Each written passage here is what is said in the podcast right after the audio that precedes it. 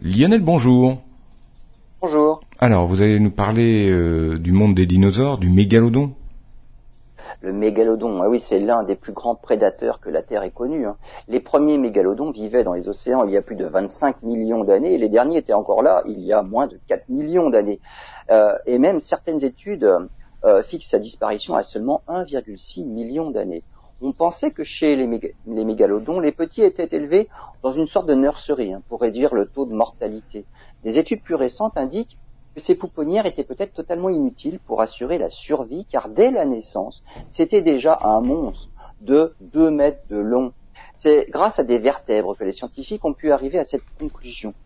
On, on y trouve comme des cernes de croissance qui montrent que la croissance était régulière, il n'y avait pas de poussée de croissance. En remontant l'histoire du mégalodon grâce à ces cernes, on constate que le petit mesurait déjà 2 mètres à la naissance.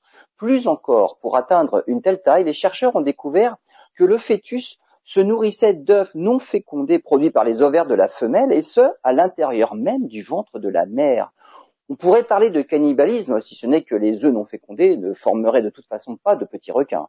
Ce comportement s'observe d'ailleurs encore aujourd'hui chez le requin tigre des sables, qui peut aller jusqu'à dévorer ses frères et sœurs dans le ventre de la mère.